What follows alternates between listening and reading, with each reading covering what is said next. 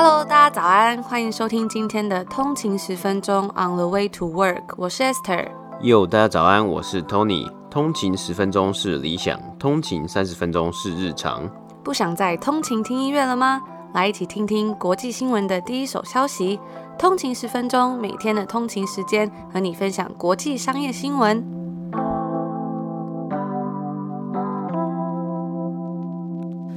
早安，今天是七月二十二号星期四，欢迎回来通勤十分钟。大家早安。那今天呢，一开始也有一个通勤日常大募集要跟大家分享。这位是现龄二十五岁的 Stephanie，那她目前是加入为台湾儿教组织，在屏东车城担任国小英文老师。她说啊，她觉得在这边生活并不像大家认为的偏乡，没事就看海，下班后骑自行车上山泡温泉，每天都很 chill。需要点精神粮食的时候呢，就打开手机听听 Podcast，通勤十分钟。哇，我觉得好羡慕这样的行程哦，就是没事就可以去看看海，然后下班骑自行车上山泡温泉。那他分享的这个通勤日常的照片呢，就是他在骑脚踏车的时候的样子。我觉得那个风景啊，真的是非常的漂亮。因为我们之前在温哥华的时候啊，也是很容易就可以看到山、看到海。不过现在在多伦多就比较没有办法，可以看到 Lake Ontario，但是就看不到海了。然后山的部分呢，好像也没有，只有一些高楼大厦这样。所以真的是很怀念这种有山有海还可以泡温泉的地地方。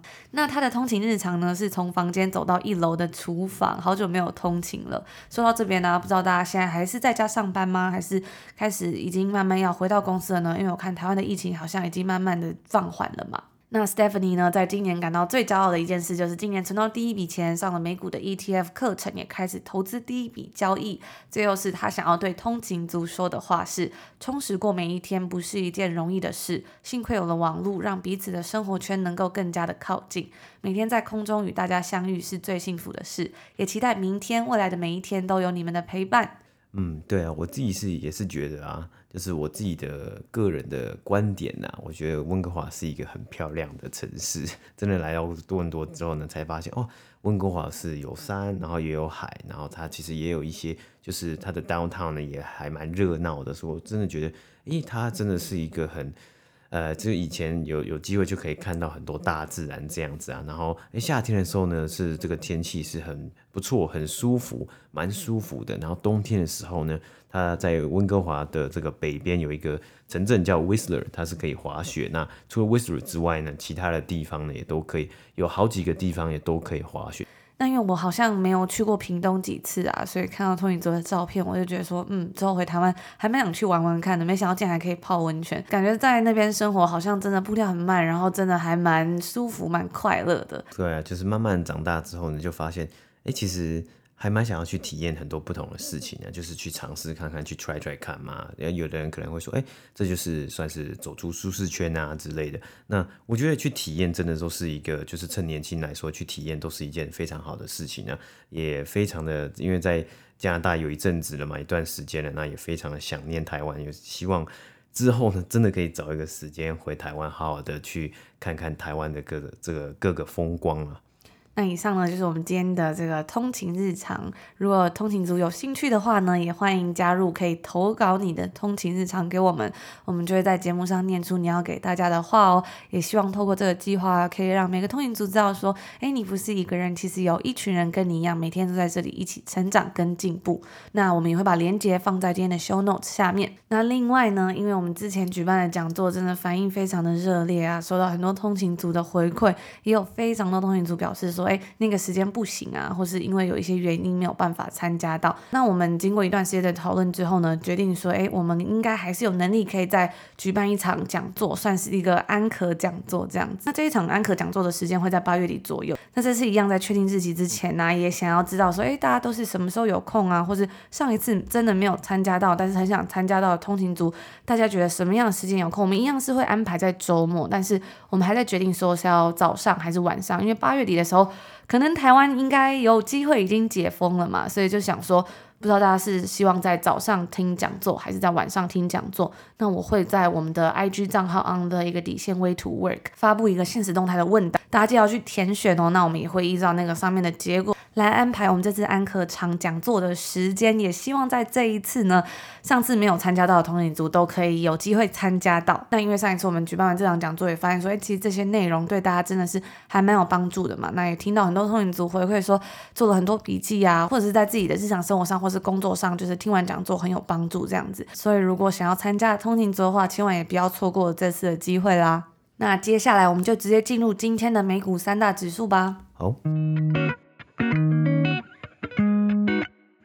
天是北美时间的七月二十一号，星期三。那我们来看一下今天的美股三大指数呢。道琼工业指数是上涨了两百八十六点，涨幅是零点八三个百分比，来到三万四千七百九十八点。S&P 五百标普五百指数呢是上涨了三十五点，涨幅是零点八二个百分比，来到四千三百五十八点。纳斯达克指数呢是上涨了一百三十三点，涨幅是零点九二个百分比，来到一万四千六百三十一点。那我们看到啊，今天的三大指数收盘皆有上涨的情况嘛。我们在周二的集数也有提到，北美时间周一交易日的时候，道琼工业指数收盘大跌了七百多点嘛。那过去两天的交易日呢，也在持续的回升。那主要的原因包括过去两天许多投资人将目光转向了这一周本周的财报季，帮助增加投资人信心。而根据 FactSet 数据呢，标普五百中已经公布财报的公司之中呢，有八十五 percent。成功的击败了分析师的预期。那在个股方面呢，邮轮公司 Carnival 表示，到今年底，旗下的船队呢会有七十五 percent 会恢复载客航行，也因此啊，造成了股价持续上涨。今天收盘上涨九点四 percent，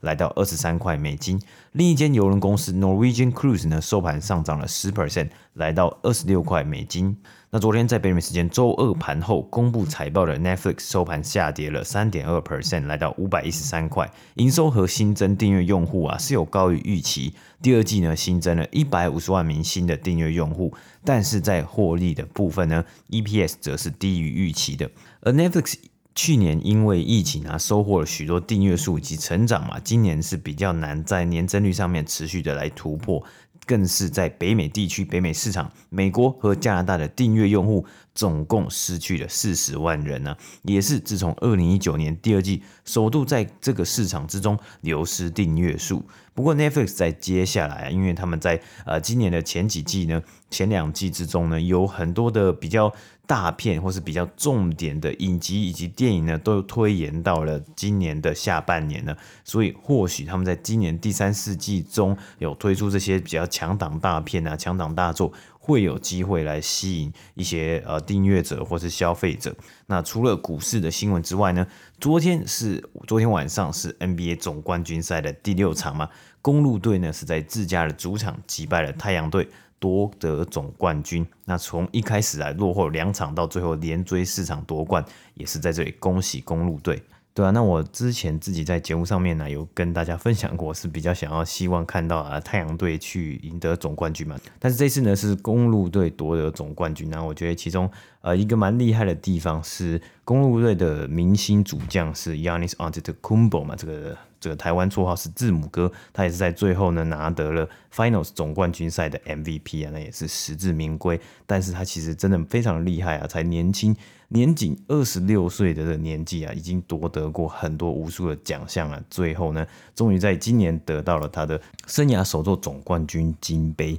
那他在我在网络上有看到一段还蛮不错的话，就是我觉得其实我们一直以来在节目上面来跟大家分享这种成长啊，然后又就是慢慢的成长，我觉得我是很喜欢看到，不管是人或是公司或是一个团体，他从一开始然后慢慢的这种成长曲线，因为有时候你看到成长曲线是非常的恐怖啊，会觉得有时候真的是看到一种潜力啊，是觉得是。很好玩的一件事情啊，特别是 Giannis Antetokounmpo 啊，他其实在呃六七年前在加入 NBA 的时候，刚加入 NBA 的时候，他其实真的身材是蛮瘦小的。那其实他的身身高啊，一些这个他的天分是绝对是有的，但那时候呢，身材是非常瘦小。到今年夺冠呢，他的身材啊是非常强壮、非常健壮啊，在其中呢，他也是增加了，就是去增肌啊，增加他的体重啊，不断的训练啊，不断训练他的技巧啊。但除了这个之外呢，我觉得能够让这些顶尖的运动员再更上一层楼啊，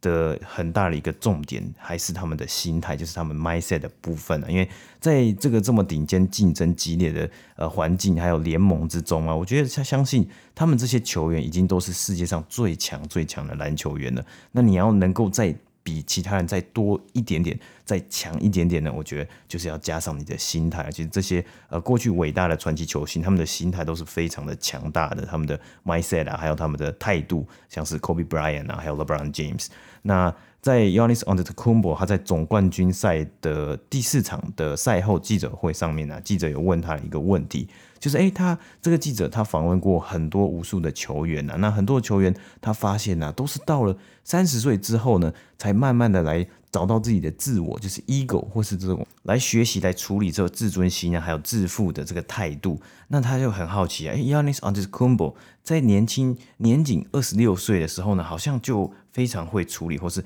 好像就有点就是领悟到了这样子这些 mindset。那他这这个 mindset 是怎么样去来学习呢？我们就来听一看 Giannis 这位明星他是怎么说的。When you focus on the past, that's your ego. I did this. You know, um, we were able to, you know, um, beat this team for all. We, we did. I did this in the past. I won that in the past. And when I focus in the future, is my pride. Like, yeah. Next game, game five, I do this and this and this. Right. You know, I'm going dominate. That's your pride talking. Like you, it doesn't happen. Like you're right here, and um, I kind of like try to focus in the, you know, in the moment, in the present, and that's humility. That's being humble. That's not setting no expectation. That's going out there and enjoying the game, competing at a high level. And uh, I think I've had people throughout my life that helped me with that. 好，所以在这段这个回答问题的时候啊，Yannis 他是讲到了三个部分啊，就是用时间来分。第一句呢，他是讲到 When you focus on the past, that's your ego，就是诶，你当你一直在专注你过往的这些辉煌的成绩啊，好像很厉害的表现的时候呢，那其实是你在自尊心作祟，或者你很自负，那是你的 ego。那另外一个时间点呢，相反的，当你专注在未来，好，当你在 focus，When you focus on the future。It's my pride, it's your pride 啊，因为你对于这个未来事情，其实我们未来的事情我们是无法掌握的嘛，我们不知道明天会发生什么事情。但是你如果一直讲说，哇，明天我一定要大杀全场，我一定要赢啊，我要怎么样怎么样啊，啊，那可能是你自己很骄傲，你很你太骄傲了。那他觉得呢，他的重点是在于啊，I try to focus in the moment, in the present, and that's humility.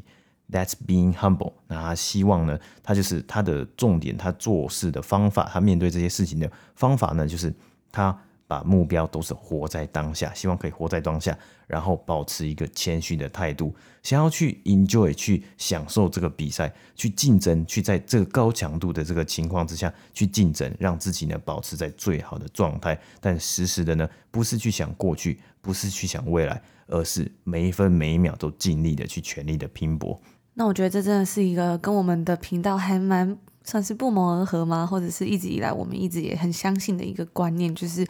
之前常跟大家讲到活在当下嘛，还要保持这个 humility，保持谦虚 humble 这种谦卑的感觉，然后去做好自己想要做的每一件事情。我觉得有这样子的概念呢，真的是可以帮助我们人生在面对很多困难、很多难关，像这些运动员，他们要在这么竞争、这么高强度，或是很常要面对自己失败的时候，一直坚持下去的一个动力吧。然后他就说，保持这样的心，然后去 perfect 把这些东西做好。我觉得真的是。算是还蛮 inspirational，很有一种好像被启发到的感觉。嗯，对啊，而且特别是这个东西，我觉得，哎，说其实是很好说的嘛，但是真的要去做啊，真的要去执行，又是另一个面向啊。我觉得有时候很难，就是很难不被这些哦以前的啊，或是一些成绩啊，或是一些东西去影响到。但是真正的让你自己的心里平静下来，活在当下，然后再把握每一分每一秒，然后去去冲去做好这件事情。或许他的结果会是你意想不到的。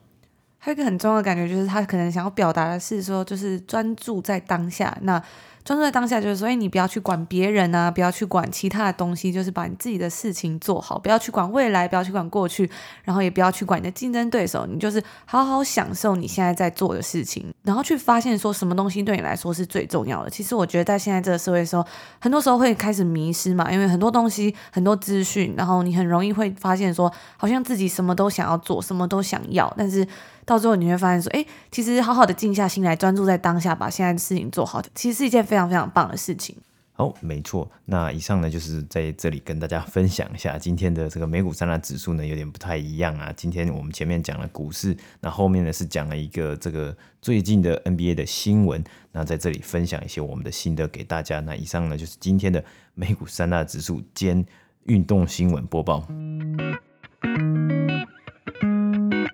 不知道有没有通勤族有注意到啊，在北美时间周二，也就是昨天早上，美国健身科技公司 Peloton 的股价突然上涨。这到底是发生什么事情导致它股价突然上涨呢？其实啊，就是因为该公司在本周一的时候宣布说要开始进军游戏产业。所以，正当美国 CDC 疾病管制与预防中心表示说很担心疫情要卷土重来的时候呢，在本周一那时候，其他三大指数都下跌的时候，Peloton 的股价却在当天上涨超过七个百分比。那星期一的时候呢，Peloton 宣布说，他计划要推出一款叫做 Land Break 的健身游戏。该公司就表示说，这将是一个介于游戏与健身之间的体验。我我自己看到这个新闻的时候，感觉好像可能蛮像那种 Ring Fit 吧，就是结合游戏与健身。现在有越来越多这种东西嘛。那由于投资者在过去十二个月内以超过十的股价营收比对 Peloton 进行估值，预计 Peloton 呢将会继续扩大它目前的用户群。那补充一下，什么是股价营收比？就是 Price to Sales Ratio。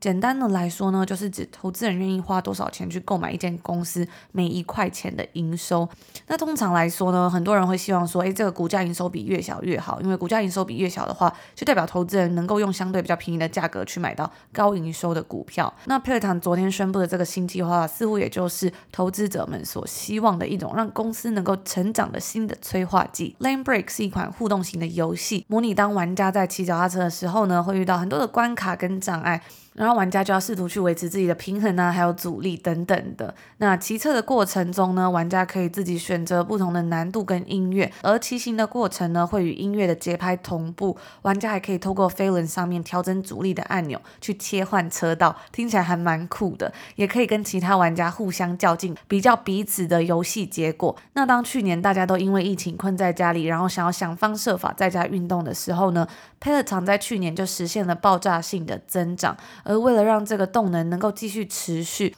，Peloton 也开始扩张它的国际版图，像是在澳洲的部分。那该公司呢，先前也表示说，它要准备来进军到穿戴性设备，像是数位心跳闭环，也就是戴在手臂上的穿戴设备。而这次呢，它进军游戏产业，也算是为他们原本就有的那些知名健身教练的直播课程之外，再为用户添加一些比较多样化内容的一个方式。那透过这个健身游戏的方式啊，他们也想要去鼓励用户回来参加更多的课程，然后去赢得更多的挑战。接下来呢，我们就来分享一下截至今年三月三十一号，Peloton 公布的第三季财报中的数据表现。那在这一季中呢，它的营收与去年同期相比是增长了一百四十一个百分比。但随着 Peloton 持续增加投资在让公司增长的东西上面，它这一季呢也包括了净亏损八百六十万美金。根据 YChart 的数据。Peloton 的确是在前三季都是正收益，不过呢，该公司股票的 Forward PE Ratio，也就是预估本益比，仍然是要接近一百四十。那补充一下，预估本益比是以每股盈余预估值计算出来的本益比，可以用未来的十二个月或是下一个会计年度的预估每股盈余作为计算的基础。那也就是说呢，它是用股票的市价除以每股盈余的预估值。虽然获利的预估值可能没有已经公布的历史盈利数据来得那么可靠，但是呢，它或多或少还是可以反映出公司业绩的前景。那本益比呢，也是衡量公司价值的重要指标之一。对于投资人来说，本一笔代表的是股票要花多少年它才能回本。所以，如果本一比的数字越低呢，就代表越快可以回本。那如果这个数字很高的话，也可能表示说，投资人对于这间公司的期望是非常高的。也就是说呢，Peloton 接近一百四十的预估本一比，也确实反映出了该公司努力扩大它的产品线，像是开始推出游戏产品等等的消息，都让投资人相信说，哎，它是有望能够早日实现它的估值增长的。那佩尔城呢，它在本周一股价是上涨超过七个百分比，今年到目前为止呢，该股已经下跌。二十二个百分比，目前它的市值是来到大约三百五十亿美金左右。那以上呢，就是今天第一则关于 pet 的股价为什么在星期一飙涨的一则新闻。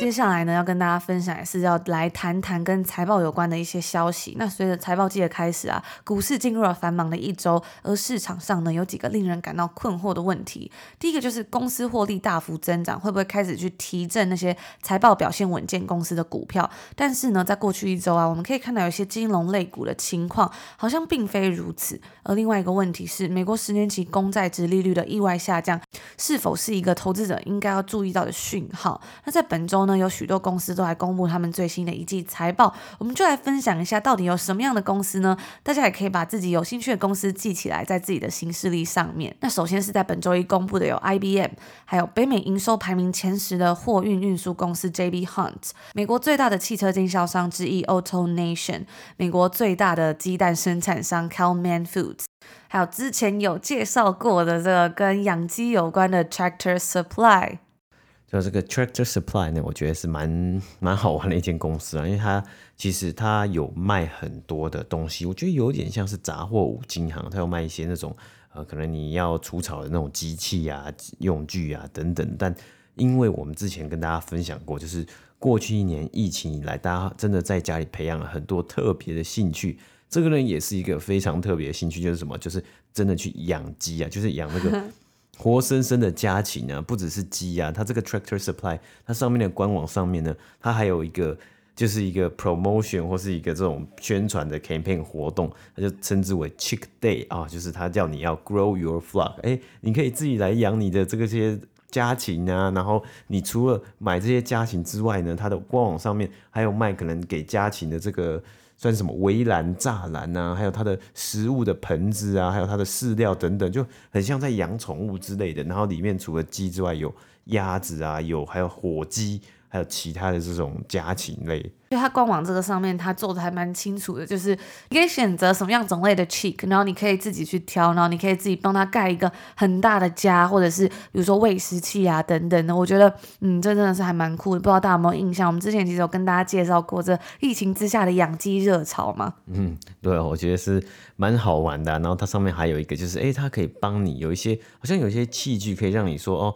你这个鸡在生蛋的时候，你可以去接它，你可以去盛住它之类的，然后你就可以。可以拿就拿拿进去家里吃嘛，拿进去家里煎蛋啊之类的。我记得那时候我们第一次跟大家分享这个 Tractor Supply 的时候呢，那时候看到这则新闻呢、他就说养鸡嘛，我们还想说。呃，是不是有看错？所以还特别去这个官网上面看，说他是不是真的有在卖这个养鸡的东西？然后就发现说，哎，原来他的那个卖场，因为它比较像是一个大卖场嘛，它里面真的就是有一个专栏是在做这些东西，就实体商店里面。所以我觉得真的是非常的有趣啦。那另外呢，本周一美国全国住房营建商协会 NAHB 也公布了独栋新屋市场指数，这个指数呢是每个月根据四百个建商的调查回复制作而成的。那目的呢是在衡量美国独栋住宅市场的情绪，也是衡量美国房地产前景时广泛关注的一个指标。那我们之前在我们举办的讲座里面呢，也有跟有来参加通勤族介绍了一些，其实我们平常稍微会关注的一些指标，我们觉得也是非常的重要。那接下来呢，在周二公布财报的有美国财产保险公司旅行家集团 Travelers、串流平台 Netflix、联合航空 United Airlines、瑞银集团 UBS，还有今天 Tony 会来跟大家分享到的，我们平常呢也非常喜欢吃的 Chipotle 素食店，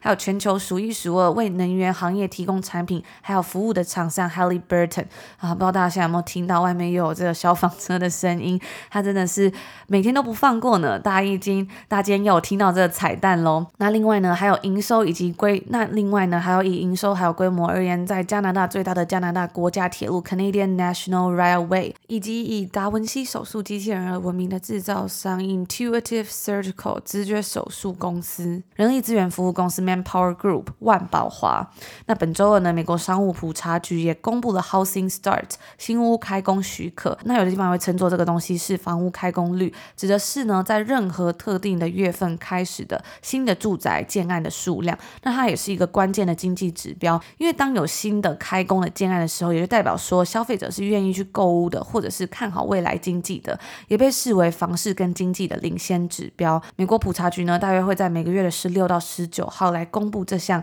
透过调查全国各地房屋建商整理出来的统计资料。那北美时间的周三呢，也就是今天公布财报的有交生 Johnson and Johnson、可口可乐、AOL 以及雅虎网络事业部门的母公司 Verizon、美国铁路运输以及房地产公司 CSX、美国电器制造商 Whirlpool 惠而浦、半导体公司德州仪器 Texas Instruments 等等的。那明天周四呢，有 Intel，还有全美最大的电信供应商 AT&T、私募股权与投资管理公司 Blackstone、Twitter、Snapchat 母公司 Snap、American Airlines，还有另外呢，明天早上也会公布经济数据指标 Initial Jobless Claims 首次申请失业救济的人人数以及 Existing Home Sales 成屋销售的数据。最后呢，本周五公布财报的有电子产品生产商 Honeywell、金融信用卡公司 American Express、美国运通等等的。另外啊，本周五也会公布衡量制造业的一个非常重要的指标，就是 Manufacturing PMI 采购经理人指数以及 Services PMI。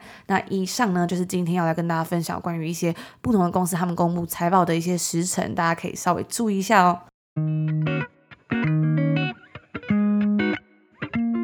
那今天的最后一则新闻呢，我们来看看我们先前有提到过的墨西哥素食连锁店 Chipotle 的最新财报啊。前几天呢，因为突然就是有点想想到，就是我们很久没有吃 Chipotle，所以我们有兴致勃勃订了一下 Chipotle。那可能是因为那时候时间是比较晚，好像快要关门了，所以他来的时候发现，哎，超大一份呢。结果发现呢，是他的饭给的太多了啊！虽然我们之前在那个试吃素食试吃大会里面有提到，他的分量好像每一次都不太一样啊，但是这一次呢，因为真的饭给的太多，所以吃完就超级超级饱。而 Chipotle 在北美时间周二盘后啊，公布了他们最新季的财报嘛。随着消费者逐渐回到餐厅内用啊，该公司的营收也超越了疫情前的水平。在最新一季第二季的财报之中，营收成长了三十八点七 percent，来到十八点九亿美金，超越分析师预估的十八点八亿。同店销售额成长了三十一点二 percent，去年同期的同店销售额呢，因为疫情来袭，下降了九 percent。不过，在疫情之下，他们的线上订单、数位订单呢是猛爆性的成长。今年这个部分呢，成长似乎有渐缓的趋势啊。那数位销售额呢上升了十 percent，占全公司本季销售的四十八点五 percent，还是有将近一半的比例的消费者是透过线上的方式来购买他们的餐点。那该公司的 CEO 呢，在接受 CNBC 的访问的时候，也有提到，他认为啊，上述这个数位销售的占比可能会有降低的情况，因为许多餐厅的内用区域逐渐开放了嘛。不过在电话会议之中，他们也有讨论到室内用餐以及利用线上点餐的互相关联性呢。那他是说到啊，因为其实看到许多公司已经开始回到办公室上班，我们之前也跟大家讲过，哎，好像突然。哦，all of a sudden，突然一夕之间，哎，很多公司都会要求开始要求员工可能一个礼拜要进到办公室几天几天之类的。所以呢，Chipotle 也是看到啊，这个趋势就是周间一到五的午餐时间，餐厅的内用已经开始热络起来了。那或许这些消费者会在这样的场合、这样的时间去做内用，就是中午午餐时间，赶快去吃一个快速的嘛。在其他的场合，可能是周末啊、晚上啊等等的，会使用线上餐点来服务。因此啊，两者也有可能会有就是 overlap 有重叠的情形啊。而在这次的电话会议之中啊，他们的 CEO 是有提到啊，过去十二个月呢，该公司的 AUV 啊为两百四十一万。那 AUV 呢是一个很常在餐饮产业常用到的 KPI 啊，全名是 Average Unit Volume。平均每店的收入可以这样子这个来看呐、啊，那当然一定有的店呢，其实现实的状况一定有的店它的表现一定会超过其他的店嘛，但是呢，可以有利用这个数字去更了解、更加稍微了解一下整体的表现，并且在这一次的财报之中，这个重点就是 Chipotle 提到了本季的 AUV 是超过他们历史以来过去以来的高点两百五十万美金啊，那接下来呢，他们更是要建置三百万的 AUV 啊。拉高了平均单店的收入，也是对未来营收成长的信心，更代表他们有十足的成长潜能。那这一次讨论到 AUV 的另一个重点，当然就是当营收拉高了呢，获利能力也有机会去上升，margin 的表现更可以来提高。那接下来我们就来讲讲获利的部分呐。Chipotle 本季的净利为一亿八千八百万，换算每股为六点六块美金啊。相比去年同期是净利只有八百二十万美金，每股二十九美分啊。这个获利的能力成长啊，主要的原因来自于食物以及饮料的成本有降低啊。那其中呢，还有特别是因为最近进行的菜单涨价和相对的牛肉价格。那有分析师也有问到啊，菜单涨价有没有这个影响嘛？因为你把这些。这个价格去让有一部分去让这个消费者去做吸收了嘛？那我觉得这也是一个非常特别的地方啊，因为一般来说，可能公司都会觉得要如何去好好回应，如何去好好的 explain 解释。为什么要涨价？但其中一个点，我是认为啊，是因为从去年疫情开始，慢慢的大家也开始知道，像 Uber E 啊或 DoorDash 啊这些外送平台，他们会抽大概二十 percent 到三十 percent 的手续费，其实这个金额也是蛮高的嘛。所以不同的外送平台跟这些餐厅，可能你在店内购买的价格就是已经开始会不一样了。那从这个地方开始呢，就开始跟消费者来沟通。那像是啊，在多伦多我们这边有时候也是去餐厅外带，有的店家也会说哦，你如果来来店自取，然后你自己来店内自己跟店家购买的话，我就给你九五折的优惠，或是你如果付现金的话，我就给你九折优惠等等的。那当然这有出发点，有些是不一样嘛。不过我们回到涨价的这个部分，这个事情部分呢，Chipotle 的重点呢，他们就提到他们是放在他们的 value proposition。他们提供给消费者多少的价值？例如新鲜的食材、快速方便的组合，很快就可以给你一份餐点。他们非常的有自信。不会因为涨价就失去了这些价值，还是价值还是一样。甚至对你来说，你现在可能有的人要回去办公室上班了，他办公室中餐的首选，有人就会觉得哦，我直接去 Chipotle 点餐快速，我他又可以看得到食材，因为他们食材也有点像 Subway 一样，就放在你面前，你可以自己挑哦，你要什么菜，你要什么菜组合在一起。那它的肉呢，也是在这个呃餐台的后面直接现煎给你看的，你就知道哦，它的肉原来是这样子处理完，然后就放在。在这些点餐台，你可以自己去选择这些蛋白质这个 protein 的部分。因此啊，在涨价之后啊，这次的财报是有提到营收是没有受到比较大的影响。那这个概念呢，我觉得跟昨天公布财报的 Netflix 也有点类似啊，因为他们有提到要进军游戏这一块嘛，跟 Peloton 一样。但是呢，Netflix 的部分目标现在的计划是要将这个游戏呢放在订阅的内容中，可能不会额外再收费啊。那也就是他们一直在提的，希望可以提升消费者或是订阅用户在使用上面的。价值 value proposition，那这个东西呢，我觉得才是会驱使大家重复去使用你的产品，或是重复来 review 你的东西的一个很重要的核心概念啊。有时候可能不是在单纯的哦，我就打价格战啊，或是打其他东西，那东西呢，每个人都可以做，但是你要怎么样去 differentiate 去。做出你的特别化，你的价值在哪里？每个公司、每个产品，它提供的价值一定都会有一点点的不一样。你要怎么样去强调这个东西是好的？这个东西是你的东西是非常有价值的。